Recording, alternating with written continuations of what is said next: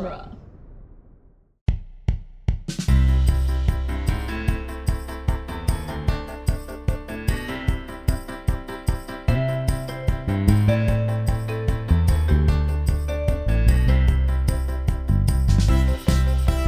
Hello, everyone, and welcome to the Protagonist Podcast, where each week we look at a great character in a great story. I'm Jodorowsky, and this week we're discussing Yusuke Urameshi from the anime series Yu Yu Hakusho. And joining me for the discussion is returning guest Norman Mitchell. Welcome back, Norman. Well, I'm happy to be here for what is like quite literally like one of my favorite anime of all time, like my third favorite show. We'll get to it in a second when we talk about like how we came to it. But I definitely remember you talking about this in previous like off-air record. Like we recorded our episodes and we talked about what we might do in the future. I feel like this has been on your radar for us to do an episode about for like 5 years. Yeah, and it's like really hard because so much of the story is told in like much longer pieces than what I carved out for you here. Mm-hmm. And also joining us for the discussion is producer Andrew. Hello.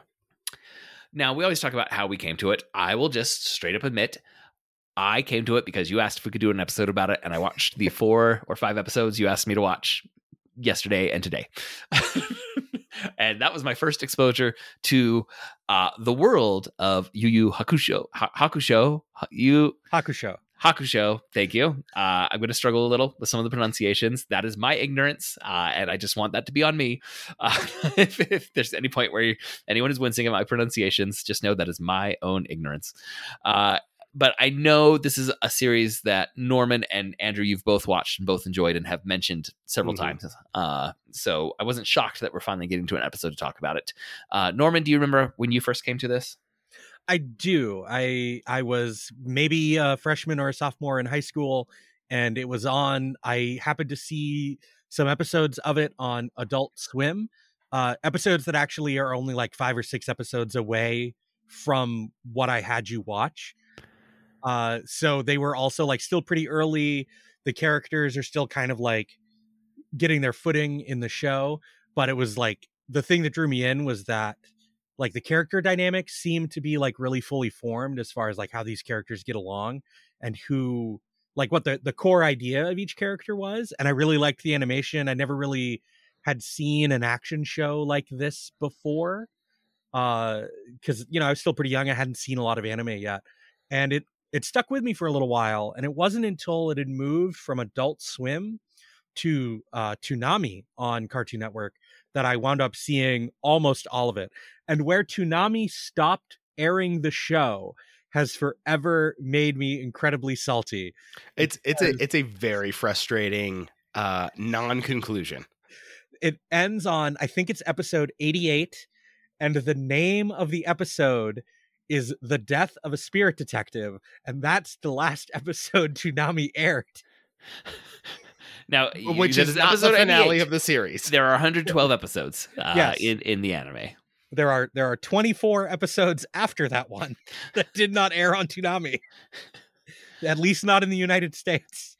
All right, I realize that I missed this. For any listeners who are not aware, which I would guess there's a fair number because this is a niche text in some ways. Yu Yu Hakusho tells the story of a boy who is killed and becomes an underworld detective. That is the hook that I had going into this series. We'll circle back to that. We are discussing episodes 1 and episodes 9 through 13 of the anime, and these episodes originally aired in and were produced and aired in 1992. So that's the general premise. Dead boy becoming underworld detective. Andrew, how did you come to this series? I saw it on Toonami. Toonami is, I would say, for a lot of people, an extremely important cultural artifact. Mm-hmm. Yeah, definitely. Especially for importing anime and manga into Western culture. This is... like Toonami is the reason that in junior high and high school there were anime kids. I would say confidently. Does that feel accurate to you, Norman? Like, yeah, because Toonami is that giving too much credit to Toonami, or is that no? Because Toonami brought us all at around the same time. Toonami was airing Rurouni Kenshin, Yu Yu Hakusho, Dragon Ball, various sub-series. Gundam was airing. Gundam Seed was airing. Was on there. Mm-hmm. It aired a lot of that stuff. Yeah. And then Adult Swim was also like airing so much anime at the time. Cowboy Bebop, Trigun, Inuyasha, the big Full Metal Alchemist. Kind of, I'd say Adult Swim had obviously like the harder stuff. Yeah. And Toonami was Saturday nights on Cartoon Network. Yeah. They would do a block of, but honestly, like action, adventure, anime stuff. And it was like Justice League was on, and then Yu Yu Hakusho was on. Yeah, Justice League Unlimited, and then there was like Rurouni Kenshin, Yu Yu Hakusho. Mm-hmm. Eventually, they started airing Naruto. The four kids dub of One Piece aired on Toonami briefly. I mean, very briefly though, and that I mean that's not how people got that One Piece stuff from the Saturday morning cartoon. Yeah, not the Saturday evening good stuff. Yeah, I think they eventually started doing the better dub. Toonami, I think the Funimation dub eventually wound up on Toonami, but it was a while.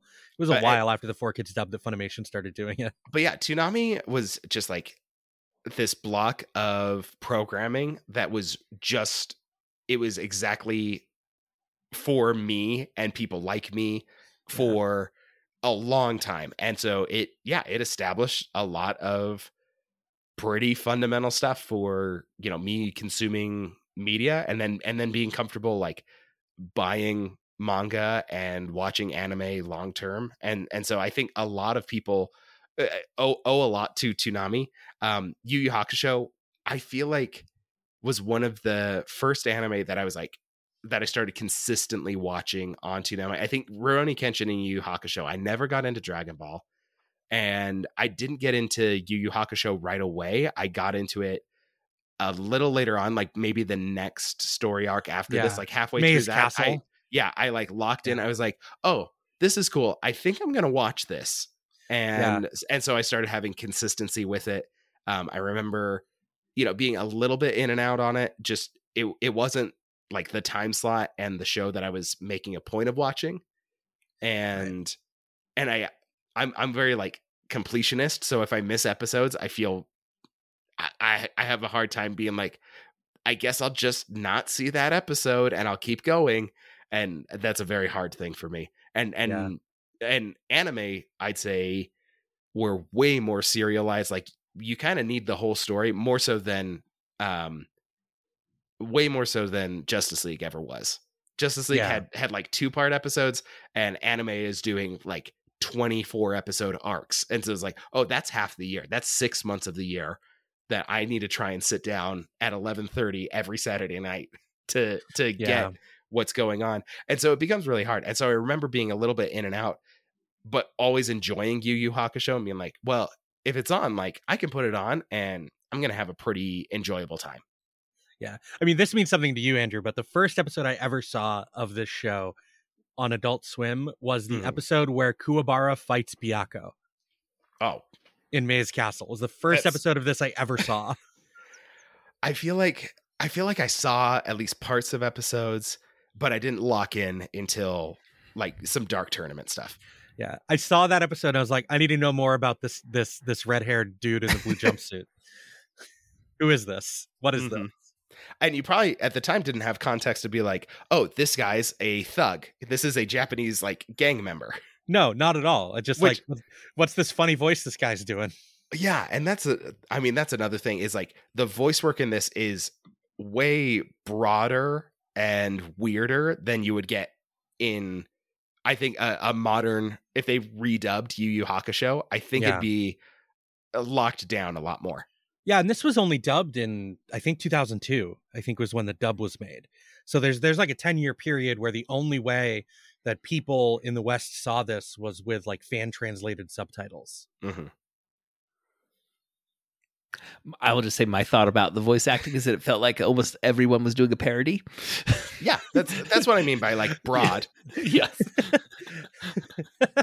And so, I'm just going to jump in here with my insight. Voice work has come a long way. Voice work has come a long way, but I've always felt like Justin Cook, the guy that does Yusuke's voice, I've always been surprised he didn't do more major character voice work, because I've always thought the Yusuke voice was like really, really good. Yeah. His voice, I think I think of his voice very naturally when I think of Yu Yu Hakusho, like him shouting something. Yeah. It's like, no, that works really well. And then I think of Kuwabara. I'm like, that's a parody. That's really broad. Like, I love Kuwabara's voice. That is not, I think it's Chris Sabat, right? Doing his voice. I'm like, that is not Chris's best work. And the origin of that voice is because Christopher Sabat did so much voice work for Funimation in the late 90s and early 2000s. And he did a lot of like the same kind of thing that he didn't want to do the same voice again. So he tried to like think about a way to like really differentiate Kuwabara from like other voice work he had done, because Christopher Sabat is the voice of Vegeta and Piccolo in DBZ, and they're practically the same voice. He does a lot of like manly, like straight shouldered, kind of low, a little bit angry voices. Yeah, and like he's been doing like a lot of the same stuff for 25 years now. Like he's the same guy that does the voice for Armstrong in Full Metal Alchemist and All Might in My Hero Academia, which Joe is probably lost, but that's okay. I have watched episodes of those because of this podcast. There you go. Yeah. So if you've got a big tough guy, it's probably Chris Sabat. Yeah. Yeah. But he tries to do some slightly different things with it sometimes. Yeah, it's an interesting. Like my relationship with anime is, I was not an anime kid. Like all this was hitting the West just a few years too late. Like Andrew's my younger brother; he got into it, right? But so I never did. Like I am aware of its cultural impact and significance, but I've never like consumed it as like my primary go to. I want to be entertained. I'm going to watch an anime. Well, I have an agenda, Joe. Even a way like the wave of Pokemon was just a little too late, right? For me and my experience. But because of this podcast, I have now watched probably a dozen anime, or at least read a dozen anime or manga and anime. Watched anime. Yeah, you've engaged with at least a dozen different ones of these. I think Norman's been on for about half of those.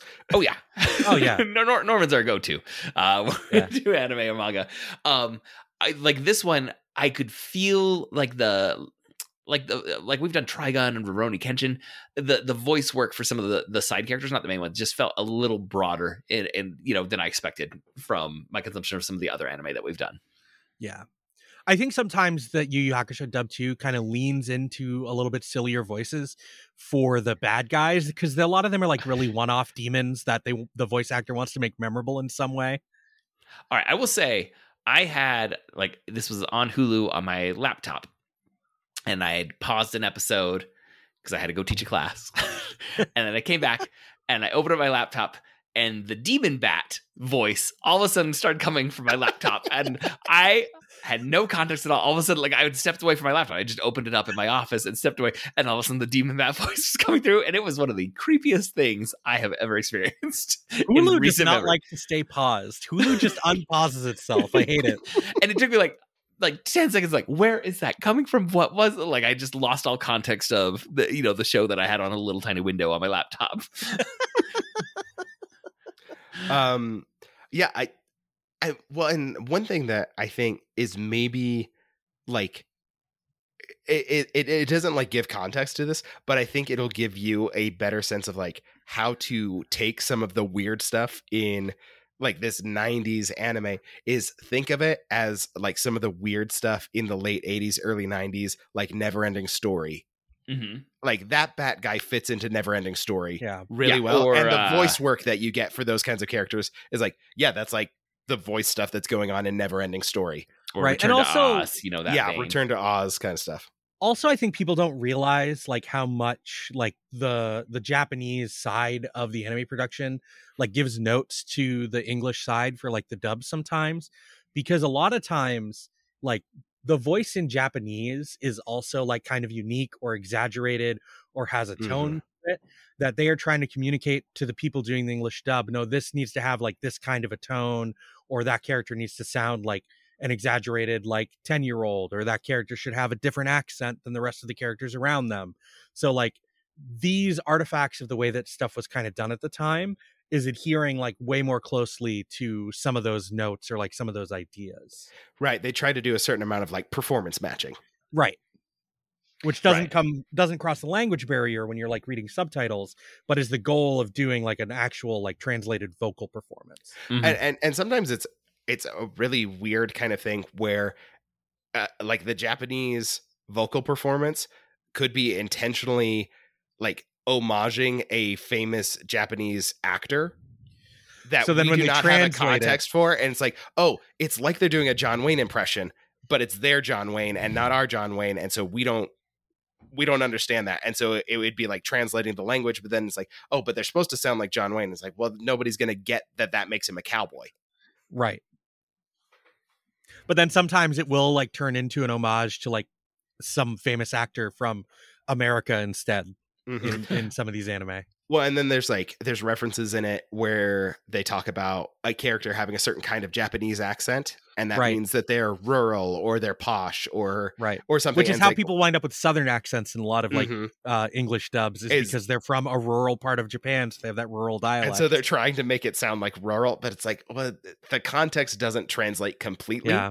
but it's like make it sound like they're lower class. Right.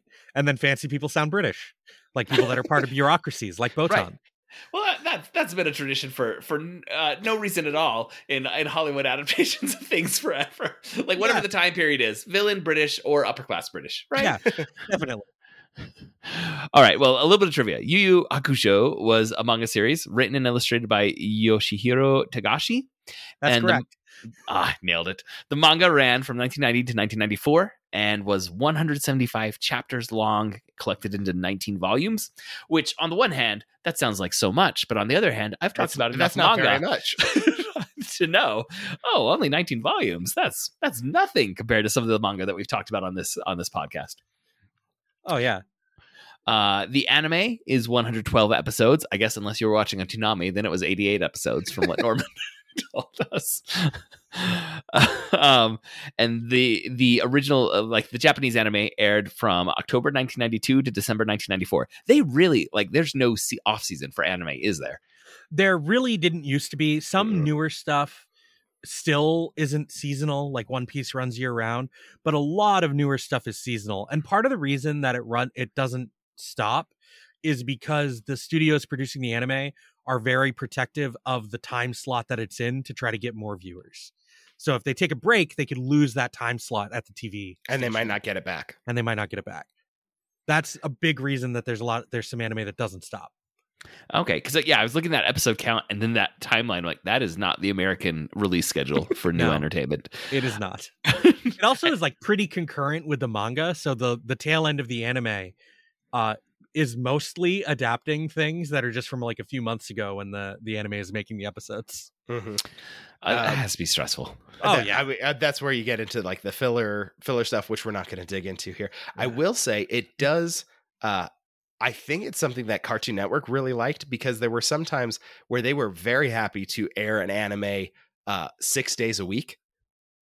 Yep. Because there were 120 episodes that they like got Dragon Ball as a whole thing. And there's like, oh, we'll just do this at 7 p.m. every single day, and we're fine. Like, we've got programming locked in now for 6 months. Uh-huh. And it was cheap for them to license. Mm-hmm. Not anymore. Yeah. No, it's not the same anymore. Yeah. All right. So Yoshihiro Togashi married Naeko Takeuchi, who is the author of Sailor Moon, in 1999. Yep. And Yu Yu Hakusho proved to be popular in the Philippines, where it was rerun several times and managed to draw more viewers in the primetime slot than both local and foreign soap operas. And there's a note here. This is, Norman, you put this trivia in, but the names of the characters in the Philippines dub are very different. Yes. Yusuke is Eugene. Okay. And Botan is Charlene. Keiko is Jenny. His mom is Susie. Kuwabara's name is Alfred. And Genkai is Master Jeremiah. And Koenma is Master Jericho. It's a strange world out there with media that's going global and has to adapt to different languages and cultures, right? And like local names that people use and stuff. It's really interesting to me. It just seems very funny to like change. Like his name, Yusuke to Eugene, that makes a certain amount of sense to me. But Kuwabara to Alfred. You couldn't find another like "k" sounding name, like Kevin. I don't know. All right. Well, before we run into the summary of these episodes, listeners, we want to thank you for downloading this episode, and we especially want to thank any of you who support us on Patreon. If you'd like to support us financially, we invite you to go to patreon.com/protagonist and support our show with at least $1 per month. All supporters on Patreon at any level receive access to our special quick casts, which are shorter episodes, which we talk about the media that we've been consuming that we're not yet covering as full episodes of this podcast. And we also give updates on our fantasy box office game, and all patrons who support us with $5 per month or more get to choose a topic for us to discuss. On to the spoiler zone summary of these episodes. So episode number 1 is called Surprised to be Dead. 14-year-old Yusuke Urameshi is hit by a car when he saves a kid. The kid's soccer ball had gone into the street. Yusuke runs after him and gets hit by the car. Now he's dead, and he's not too put out about it, actually. He doesn't think anyone's going to miss him. Botan, a girl who claims to be the Grim Reaper, explains that he was not scheduled to die. The spirit world is surprised that he's here already. Also, by the way, the kid would have survived anyway, so your death was meaningless. Botan allows Yusuke to go and see his funeral, Tom Sawyer style, and he's surprised that there's some people who are sad that he died. Botan grants him a chance to be revived. Then we're going to jump to episode 9. I have some questions about what happened in between here real quick. I'll fill you in. I'll fill you in when you get after the summaries. I think you should give Joseph a quick context for it. Okay, so some very condensed summary of those 7 episodes that you skipped. So Yusuke and Botan go to the spirit world. He meets basically the assistant manager of the spirit world, Koenma, who is the little talking baby guy that you see in the episodes that you watch. With the junior on his hat. Very, very unexpected character design. Yes. He's like the assistant manager of the spirit world. His dad is the boss. I think he's the Dwight Schrute. Okay. All right. But he's a baby. But he's a baby, but he's also like eons old because it's a thing. He's very old. He's like a, I mean, he's part of heaven and hell. Yeah. He's basically a god, like a minor god, in the way that we would think about it in the West. He offers Yusuke a chance to be revived. He gives him a golden egg. That's like, the way that you act while you're a ghost will influence whether or not this hatches and saves you or hatches and eats you. And then he's like, I've put life back in your body. You got to go tell them not to cremate you. He possesses Kuwabara to tell Keiko not to, so his body doesn't get burned, because Kuwabara is sensitive to the spirit world.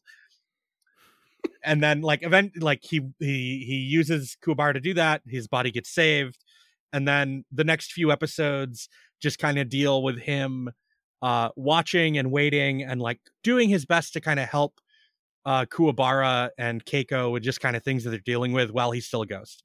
This includes Kuwabara promising not to fight with any thugs for a week to save one of his friends like after school job, because all the teachers are jerks at this except for one. Then he gets brought back to life. Yusuke comes back because he passes this trial by sacrificing this part of his spirit that's being used for the egg to save Keiko from a fire. He does a little bit of actual spirit detective work for like 4 episodes, and then we're here. Okay, he is alive. He is back. Okay, but he now has a connection to the spirit world, and the Grim Reaper Botan comes and gives him assignments sometimes. Yeah, like his handler. He gets a minor demon that's possessing some punk, like to stop bullying Kuwabara. Who he's controlling Kuwabara by threatening a kitten to tell you how soft of a person Kuwabara is. All right, I just gotta say, I love the openness to anything that is present in manga and anime. Whereas, this is a story that has, just whatever. It could be present, and everyone's just kind of like, makes sense. Let's do it. Let's do it. Well, and then like they use the term psychic a lot in this show and these episodes to kind of mean anyone with superpowers, but it's all related to the spirit world. Yeah. Ish. The word that I'm pretty sure they're using in the Japanese script is esper, like ESP. Yeah. Like extrasensory perception, psychic stuff. They just use that to refer to like anyone that has like powers of the mind or powers you can't quite explain in a lot of like anime and manga. All right. So now we're up to episode 9. The search begins. Again, remember, Underworld Detective. This episode's called The Search Begins. I thought I was going to be watching a mystery show. The manga has a lot longer section of him actually doing that at the beginning, but then it does abandon it, and this show is not really about, like, this is not a detective show. This is not a procedural in most cases. This is really about a guy who fights in tournaments. Yeah. Okay. Yeah. This is a tournament championship story arc that I had. Spirit Bounty Hunter might actually be closer. Yeah. Mercenary, thug for hire. So Yusuke is now a spirit detective or underworld detective. I saw him called both those things. And he's going to enter a tournament to gain powers from Master Genkai. Did I say that right? Yes, you did. Genkai. Okay. A huge crowd has gathered for the chance to win Genkai's powers. Yusuke is warned that a demon in disguise is in this group trying to gain Genkai's powers, so he must win. The first test is a drawing, not like just a lottery, basically. Yeah. But it says if a contestant has enough spiritual power, they will turn their paper red. Most participants do not, but Yusuke and Kuwabara and dozens of others do succeed. But this has culled a lot of this mass. Then there's going to be another round of tests at a video game arcade. And only 12 contestants are going to make it out of the video game arcade. The third challenge is to pass through a dangerous forest. And Genkai is going to run to a meetup point. Everyone else has to just make their way through the forest, knowing that there's dangerous things in there. The most dangerous being the demon bat. Yusuke is going to go on a straight line, which takes him straight to face the demon bat. He eventually will defeat this bat that has a very creepy voice, especially if you don't know where it's coming from in your office. However, it takes so long that he arrives just after Genkai's time limit has passed. However, Genkai is impressed that he faced a bat demon, so she's going to bend the rules and allow him to just continue. Now there are 8 competitors left. Episode 10, Kuwabara's Spirit Sword. The next round takes place in complete darkness. Visually, I loved this episode. A lot of great shading that's happening. Just really worked aesthetically. Genkai says... I have a really good way of like indicating to you that you get to see the character, but the character cannot see anything. Mm-hmm. Yeah. Yeah. Genkai says they should be able to use their spirit energy to see if their spirit energy is strong enough. So the contestants are going to go face off one-on-one. We're going to go down from 8 to 4. In his duel... Kuwabara unleashes a spirit sword that he didn't know he could summon, but that allows him to win his fight. Now, Yusuke's mentor, Botan, comes and offers to help Yusuke identify the demon. She's not actually going to do a whole lot to do this, but... but her around. Yusuke, yeah, I felt like more like... It's like when there's a favorite side character in a sitcom, they got to show up every episode just because. That's what Botan's appearance here felt like. Botan exists largely for exposition. She does do stuff here and there throughout the story. Yeah. Yusuke, and she is his handler, right? Yeah, she's going to send him on the missions or enter him in tournaments, right? Yeah. Yusuke faces off against a man named Cabano. Cabano wears this fancy headset that is actually night vision goggles, so he can completely see everywhere that Yusuke is. He's easily gaining the upper hand over Yusuke in their duel. Episode 11, hard fights for Yusuke. Yusuke is able to place a smoldering tip of a cigarette onto his opponent's belt when they're grappling, which lets him see where he is. Yusuke uses his energy blast. It's called like a spirit gun is what he calls it, but it's just gun. Like he blasts like pew pew from his fingers. Yeah. And energy comes out of his fingers, and it's a spirit gun. And this breaks the night vision goggles, and he wins the fight. So he's advancing from these duels. The next challenge is at the Wilderness of Spirits. Yusuke faces off against Kazemaru, who throws shurikens that seek out their target, and Yusuke knows, like, I used up a lot of my energy in that duel. Like, I'm probably not going to win that fight. He communicates to Kuwabara, like, you've got to beat the demon because I'm just about out of this. He's running around avoiding the shurikens, and he runs towards Kazemaru when he suddenly disappears. The shuriken hits Kuwabara. People think Yusuke has used a new hidden power to disappear, but he really just fell into a small pond. Yeah. I did enjoy that. As Kuwabara faces off against Shorin, Botan says that Shorin must be the demon in disguise, which by process of elimination, I think the audience was all in. Thank you, Botan, though. So Episode 12, Rando Rises, Kuwabara Falls. The episode title kind of gives away the plot here. I'm realizing. That's very common in anime. Yeah. Yeah. The episode title is, I mean, you're watching it not to find out what happens, but to see how it happens. Okay. Well, my summary is going to be a little brief on that. Shorin defeats Kuwabara. With an array of powers that reveal that Shorin is, in fact, the demon named Rando. Yusuke attacks Shorin in the final round of this contest, seems to win, but then Rando rises again, like in his next form, more powerful than ever. He's dropping the facade that he's anything but the demon. Classic anime stuff. Right. Right, yeah. The heroes wins, but then really the monster's like 3 times bigger now because it was weakened. This isn't even my final form. Yeah. Episode 13, Yusuke versus Rando, 99 attacks. Again, I now know what's going to happen.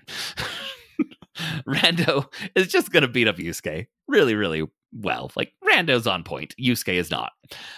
Definitely, Rando is winning. Yusuke is, in fact, knocked unconscious and lands in a lake. Rando, getting cocky, begins an incantation to shrink Yusuke down to the size of a bug. But he realizes that I'm shrinking instead. And Genkai explains that a wise person can just cover their ears during an incantation and it will bounce back, like I am rubber, you are glue style, onto the caster of the incantation. However, Yusuke's unconscious, so how is he plugging his, like, covering his ears? Yusuke wakes up and shakes lake water out of his ears and then defeats Genkai. Or no, not Genkai, sorry. Defeats Rando. Botan takes Rando to the spirit world. Genkai heals Kuwabara. Kuwabara was in a bad way after his fight with Rando. Oh, yeah. Yeah, it was pretty bad. Yeah. But he's been healed, so everything's better now. And Genkai will now train Yusuke. There we are. Ta-da! Yeah. Norman, you have mentioned several times in this recording and also off air in previous recordings that this is one of your very favorite animes. What is it about Yusuke and as a character, or Yu Yu Hakusho as a series, that has so resonated with you? So part of it, I think, is I was just like the right age when I first saw some of this. So it like really just kind of stuck with me as being so different from other things I'd seen before. But Yusuke specifically, I think, is maybe my favorite version of like the punk with a heart of gold character type. Mm-hmm. And Yusuke really, really grows across this whole story. Yusuke, Kuwabara doesn't grow as much as Yusuke does. Kuwabara is more of kind of the flat, like this person is just really good at his core kind of character who bleeds out and affects the others around him, because it's very hard to like not just kind of root for Kuwabara because he is such a kind person and is willing to do absolutely anything to help someone in trouble, up to and including nearly dying. Which, I mean, like, it is interesting to have Kuwabara presented in that way, which I think is totally accurate. But he is also a local tough who gets into fights constantly. And it's like, they're not noble fights. He is still a punk.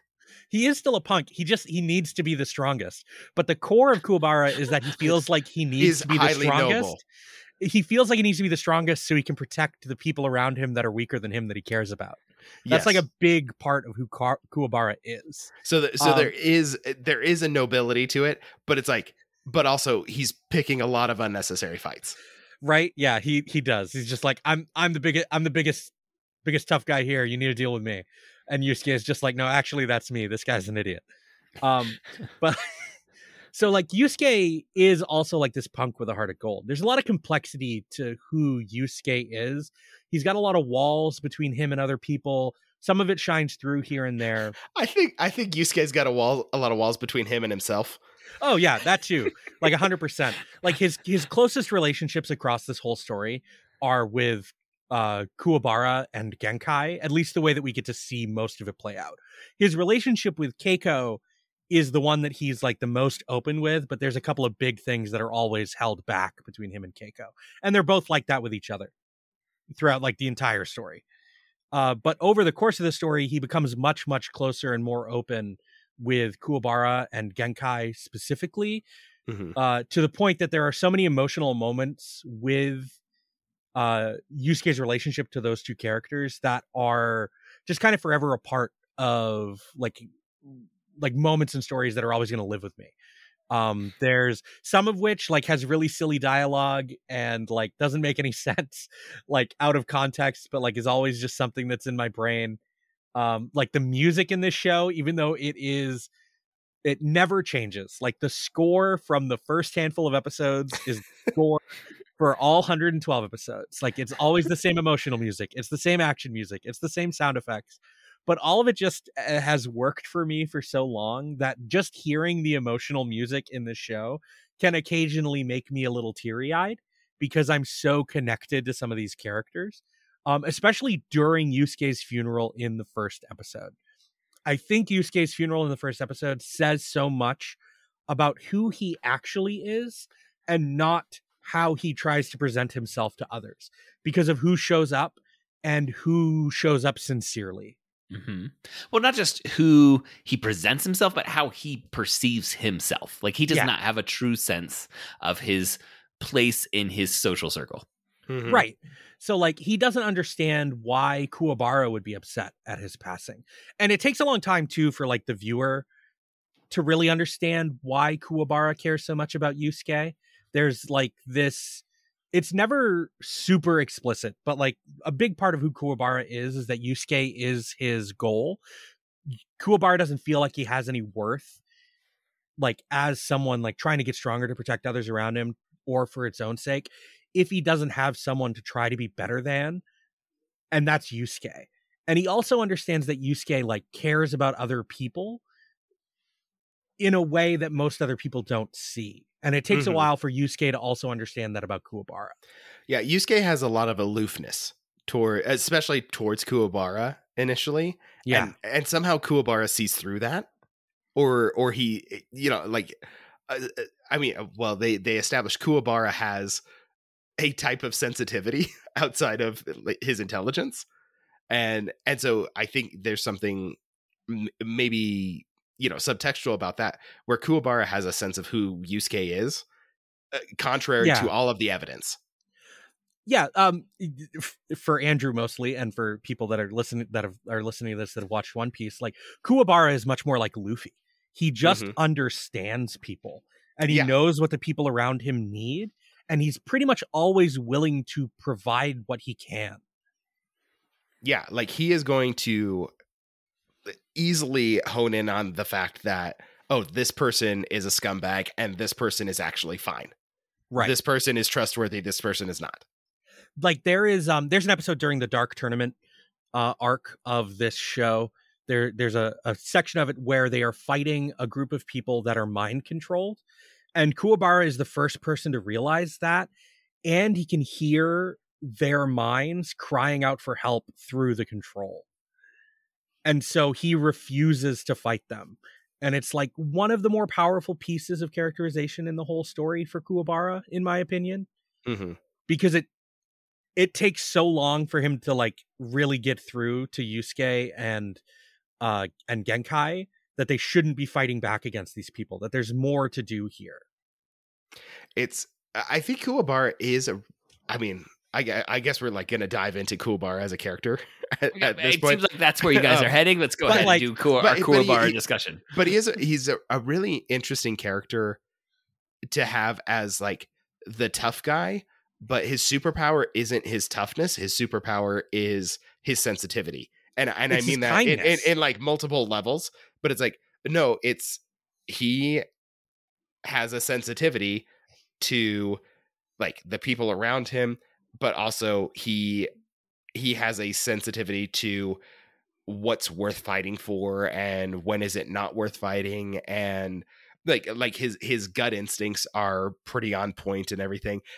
And I don't think those are qualities that are usually brought in for a tough guy character. Right. And like Yusuke is similar. Yusuke does kind of understand when someone is just a jerk versus like if they're a jerk for a reason. And it's part of how relationships with other characters like really grow forth with Yusuke and Kuwabara, because they do kind of inherently understand that about each other, that they are both good people, even though they fight constantly. But Yusuke also recognizes this about Genkai, although it's not as apparent here in these episodes. This series is full of tough people who have a heart of gold or have, you know, a sensitivity to right and wrong. Yeah.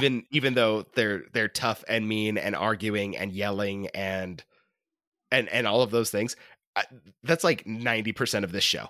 Yeah. Like, I think in the first episode, it's really interesting to think about what Keiko's friends are saying about Yusuke as just being the exact opposite of who he actually is. Like, he is a punk. He hates authority. He doesn't go to school. He breaks rules. Yeah, like, he's totally delinquent. But he has like a really strong sense of justice. He can't stand to be told what to do. And he sees that so much of the hierarchy and the power structures around him are crap. They're corrupt. They don't do anything to help him or anyone else. But he constantly butts heads with authority because the bureaucracy is useless. So when Yusuke comes back to life, is he still having to go to school and stuff as he's also this death detective? Or yeah, technically yes, although he does miss a lot of time. He's totally delinquent. Because I was gonna say it didn't. But he's still supposed to be a 14-year-old kid. And I watched that he was missing school to go be in this. Oh no, he's missing tournament. Out on his long weekend. Oh, okay. Yeah. Oh, right. He's going to go to a rock concert, right? Yeah. And at the end of this, he's going to miss 6 months of school. Yeah, they do like a 6-month time jump. But like, yeah, the reason that he is going along with this and he's going to whine and complain and all that sort of stuff. The real reason that he's going along with it is because if he doesn't, then bad things are going to happen. And so he does have a sense of like great power comes great responsibility to it, where he's like, okay, I'm going to be salty. I'm going to be a gruff. I'm not going to have a good attitude. I'm not going to act like I'm taking this seriously or anything, but he's going to put his life on the line because it's to protect people. And it's like the authority figures like Botan and Koenma have to help him save face by saying, also, we'll give you tickets to this rock concert. Right. Even though he's going to do it anyway. Shit. It's like, we know you're going to do it because it's the right thing to do. But we also know that you don't like acting like you do things for the right reasons. So we're going to give you a stupid reason and you can pretend that that's the reason you're doing this. Right. Like everything you need to know about Yusuke is in that first episode. He's at school for like the first day in months. He immediately kind of breaks the rules, leaves, gets in trouble. And then on his way home, he saves a kid. He like tries to help a kid that's playing in the street. He spends the time to make that kid laugh and make that kid feel comfortable before he leaves. And then he turns around to save the kid when the kid like gets in trouble again. Like that's who Yusuke is who he is on the street in that episode. And I think it's such an interesting concept in that first episode for like the Grim Reaper to say, you know, this isn't what we expected out of you. With like this sense, it's like, well, this is an omniscient spirit world that knows when people are going to die. Like, how can their expectations be subverted? And I think the explanation is just, oh, well, we actually just have statistical probabilities. There are things that surprise us. Right. So we expected something, a certain kind of behavior pattern from you. And we're right. Almost always, but you did something that we just didn't see coming. Yeah. So Yusuke, like his selflessness disrupts their expectations there. Right. And I love the little like jab of like, yeah, the kid would have been fine. Yeah, that makes me laugh every time. He would have had one less scrape on his left arm. Yeah, it's like this would have been a better situation if you hadn't acted selflessly. And so, you know, we didn't even assume that you would because it's not a beneficial situation. Right. It's just so funny. So he can't even act selflessly effectively. Right. Well, and even like, so this isn't like a chosen one narrative in any way, right? Like he's not fated for glory. He kind of accidentally well, stupidly gets himself killed, but ends up giving him some powers and a role to fulfill. But even when he's trying to fulfill that role, he's not. It's not like he really wins this tournament.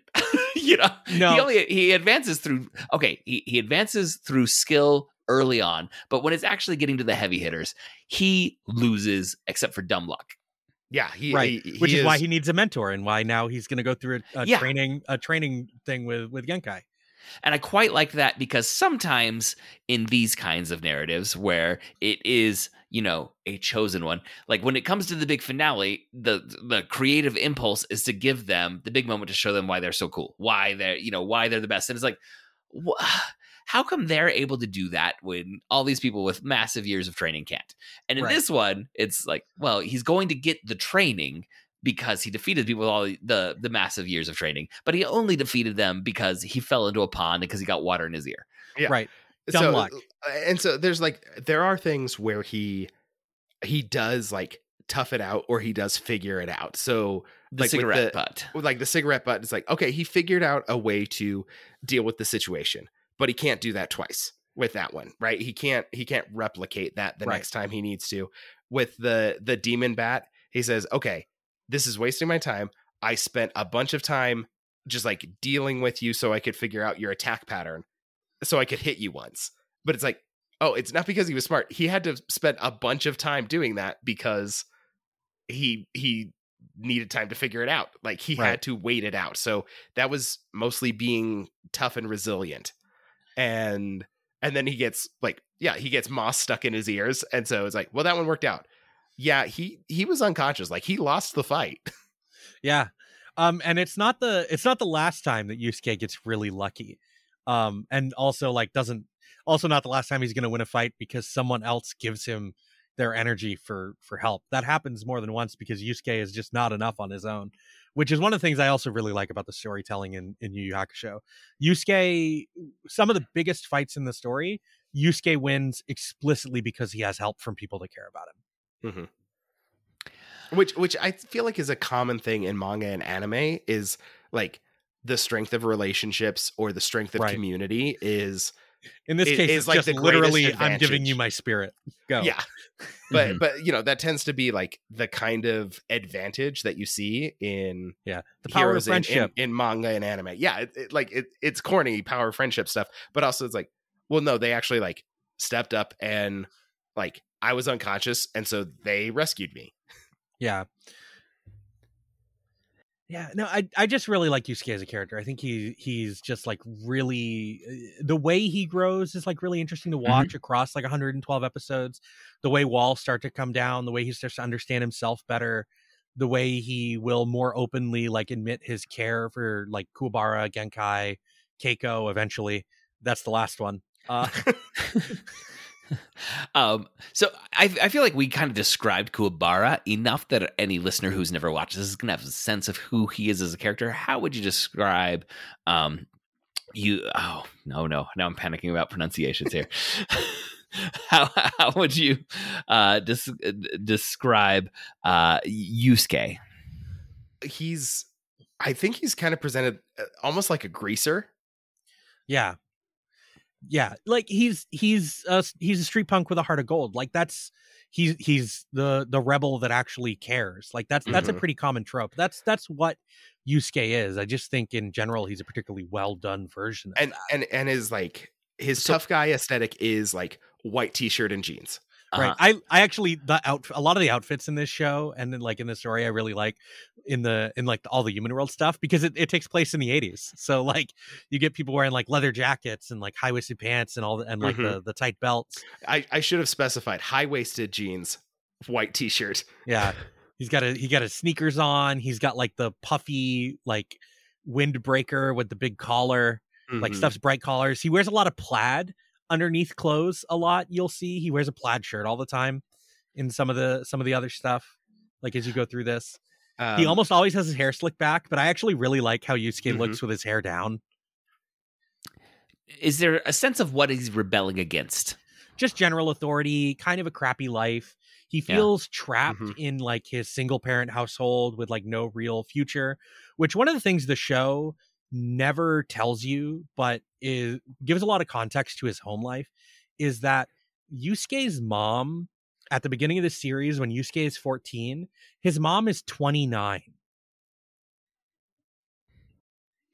That, I'm doing some math here. Mm-hmm. that makes her 15, Joseph. Yep. That math checks out. You never do math live in a recording, but right. That does check out. His mom is 29, so I could add it up. Yeah. Right. His mom is 29. She's raising Yusuke on her own. She doesn't seem to have any kind of employment, or so she's got to rely on some kind of help from other things. In the manga, it seems that she has contacts in the criminal underworld in some way, but that's never that never comes up in the anime. That pretty much just doesn't exist in the way that the anime is put together. Because she's involved in stuff later in the manga that she's not involved in the anime because of the way that the story wound up getting told while they were close to the manga and stuff. But so she's 29, she's raising this kid on her own. She doesn't know how to, she can't discipline him very well.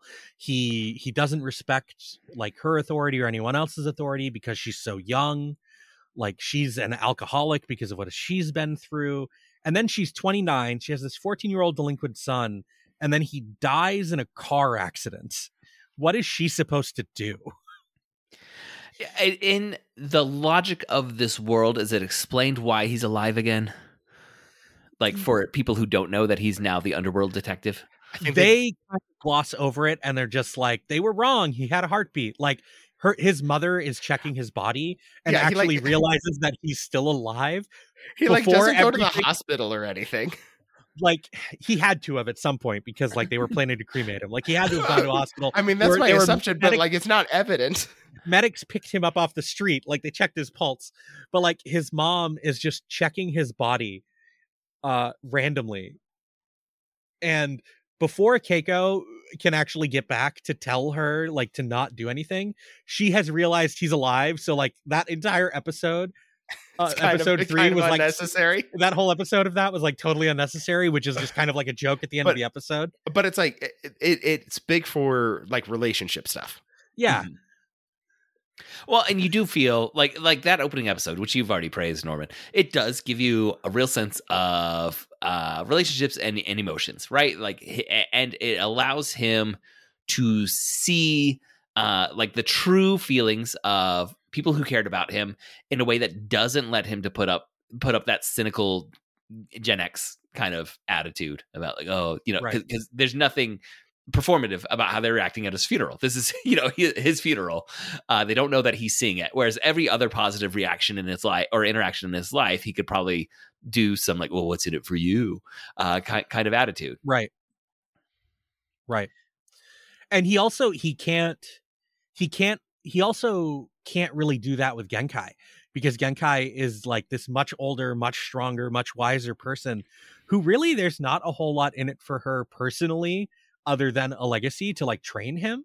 Mm-hmm. But she doesn't look at him specifically for that. Right. She would have been fine training the demon, it seems like. Right. The demon won. Really, she wouldn't have been. In the grand scheme of things. That's a later thing.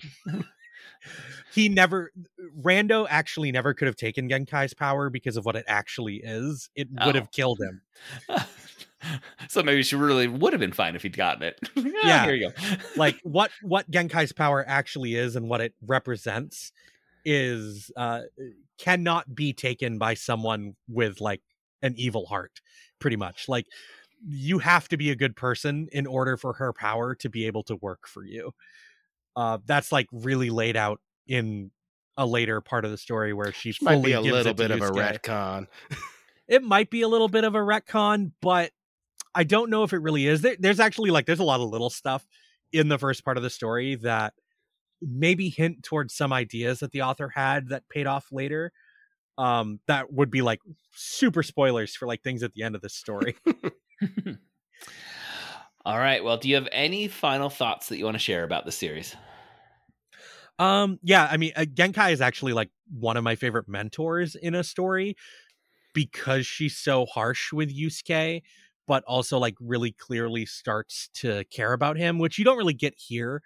But if anyone is watching this show and really starts to get into it, Genkai's relationship with Yusuke is pretty interesting and pretty deeply affecting, because she becomes, like, in a lot of ways, she becomes the father figure that Yusuke never had. Like, she is this kind of, like, strong, masculine presence in his life that directs him on how to use his strength for good. That's who Genkai is, like, functionally in the story. Mm-hmm. But then there's also a side of Genkai that is, like, pretty soft and feminine, and her relationship to another character in the story is, like, really built around that, and it leads to both, like, a juxtaposition and a really good payoff in the Dark Tournament arc. Andrew, any final thoughts about this? I might want to, like, go back through and watch the whole show. Yeah, I think that the only anime I've rewatched more than Yu Yu Hakusho is probably Trigun, and this is 4.5 times the length. And I've watched this. I've probably watched Yu Yu Hakusho a dozen times. Yeah, I've never finished it, and I've never. There's a lot of episodes that I've just never seen, and so it's like I might want to, like, go through the whole thing properly. I love the last episode. It's contentious with some fans of the anime, but I love the last episode of this show. Oh, so exciting. Now I really got to watch it. And for any listeners who are wanting to watch it, this is available on Hulu with ads. And where else did you say people can find it, Norman? It's also available on Crunchyroll. If you're in a part of the world that still has the Funimation app, it's on the Funimation app. For however long Sony leaves that up in different regions. Do they know what's up? Do they? I don't know. Like, all these corporations. Yeah. All right. Well, thank you for recommending this. I did enjoy watching these episodes. And how did you like the opening? Oh, I am a sucker for a good anime theme song. This one wasn't as poppy as like Rurouni Kenshin's. Rurouni Kenshin's a real weird tone in that opening. Oh, I think Rurouni Kenshin's my favorite still. And this is probably 6 or 7 years ago that you asked me to watch Rurouni Kenshin. I'd have to go double check, but it's been a while. Because Rurouni Kenshin has just, like, the hardest guitar riff into this weird bubblegum pop, but it also is still doing, like, the action fighting scenes. Yeah. It's perfection is what you're trying to describe, Andrew. The Freckles is just, like, super iconic as an anime opening. The name of this song is Your Smile Makes My Heart Explode, or Smile Bomb. Fantastic. Just I don't know if that's a translation issue or what, but I love it. It is so great. And you actually get to hear the song in full in the last episode. And this opening never changes for all 112 episodes of the show. I did like it.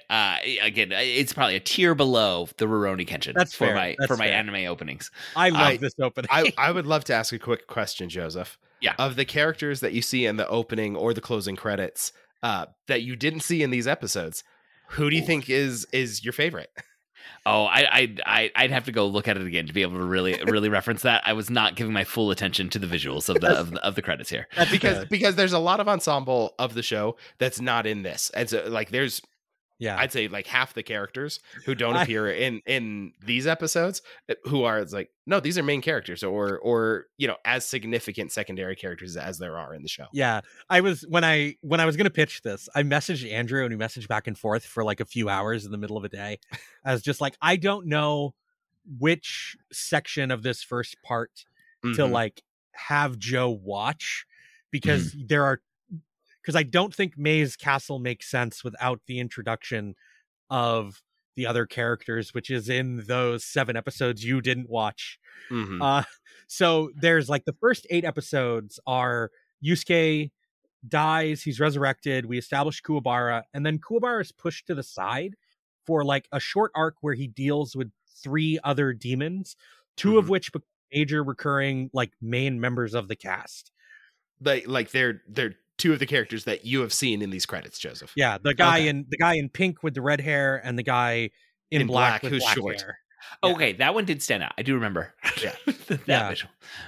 And then, so, like, those 2 become main characters going forward, and those episodes that you skipped, like, tell you who they are so that their story makes sense when they come back for the Maze Castle arc. And then they're gone for this arc, but you get Kuwabara back. But you get more Kuwabara and you meet Genkai.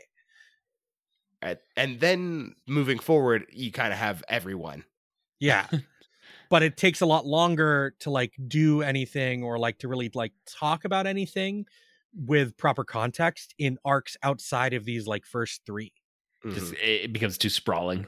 Yeah. And like, I'd say the big thing that people think of from Yu Yu Hakusho is the Dark Tournament. I feel like Toonami like decided that they were going to go all in on Yu Yu Hakusho during the Dark Tournament. I felt like they like the advertising for it was like, yeah, don't miss the next episode of the Dark Tournament. Right. And that's a long arc. So that was not an option. Yeah. It's like 50-ish episodes of the total 112 episode run is the Dark Tournament, because it's a team-based tournament, and so you have a team of like 4 or 5 people against a team of 4 or 5 people. You get each of their fights, and then you get a total for those fights to see which team is moving forward in the bracket. They're like single elimination between 5v5 teams, and then the team that won the most. But it's a one-on-one fight most of the time. Right. So it's really going to be stretching this out for viewers. So, and there's 4 rounds in the Dark Tournament that you see Yusuke's team fight in. So you have 20 one-on-one fights to cover. It takes a little over 50 episodes. I understand why we didn't choose to cover that. Yeah. I would love to. That was my first anime tournament. Right. I love the Dark Tournament. There's so many really, really good things there. And the villain for the Dark Tournament arc, Toguro, is my favorite of the villains in the show. Really solid. I love Toguro. He looks like the Terminator. He very much just looks like Arnold Schwarzenegger. He's just there in a trench coat and sunglasses and a crew cut. But you have to get him to his final form. Multiple transformations. That's the thing in anime. I will just real quick note one thing that I meant to mention, since you asked about like character designs during this tournament that we talked about today. One of the figures has what appears to be a swastika on his forehead, and it causes that immediate like instant like whoa, right. But that's a Japanese context. Yeah, it is in the context of a religious symbol that was perverted by the Nazi Party. But this is with a particular religious context to it that is not the swastika of the Nazi Party. Yeah, it's also like a Buddhist symbol. Mm-hmm. So you'll see it a lot off and on in anime, and manga, and sometimes it gets tweaked and sometimes not. Right. Sometimes it'll be censored out completely. Yeah, or they'll do a modification, or they'll do an editor's note. I'd say in manga they're more likely to have it in there with an editor's note, but I've also seen it like just changed. Mm-hmm. Yeah, it like the symbol, like the symbol as it appears on that guy's head, the manji, has to do more with like communicating that you're trying to like keep yourself well, or you want to bring like well-being out into the world around you, is like what that symbol tends to mean.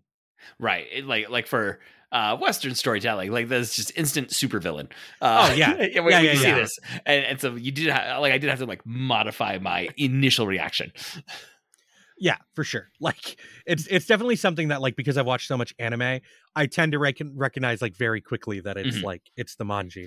Yeah, I'd say anytime I see it in like an anime or manga context, I immediately know. I'm like, okay, I can assume what's going on, unless they're actually depicting Nazis, in which case it's very obvious. Yeah. Right. Because sometimes that's the story they're telling. It's World War II. Yeah. Yeah, like in Hellsing, where you have a vampire fighting Nazi zombies. Well, on that note, we're going to wrap up this episode. Thank you for joining us. That's special tease. For show notes and links to all the other great Dueling Genre shows, you can go to duelinggenre.com. Also, please subscribe to the Protagonist Podcast in your podcast app of choice, and please leave us a review. That really helps us out. We'd like to thank Scott Tofty, who composed our theme music. Norman, anything you would like to plug? Well, I guess I can plug Lord of the Rings Minute if you want to go back and listen to 750 episodes of me and my partner Cass talk about Lord of the Rings 1 minute at a time. It is a glorious podcast. Each episode is at least 30 minutes. And this is, as you probably tell in the episode count that he just mentioned, the extended edition of the Lord of the Rings films. None of those theatrical releases for Norman and Cass. The amount of time we spend talking about Lord of the Rings probably rivals the length of the One Piece anime. That's your marker for a lot of media consumption. One Piece anime. All right, well, thank you again for listening. We'll be back next week to discuss another great character in a great story. So long.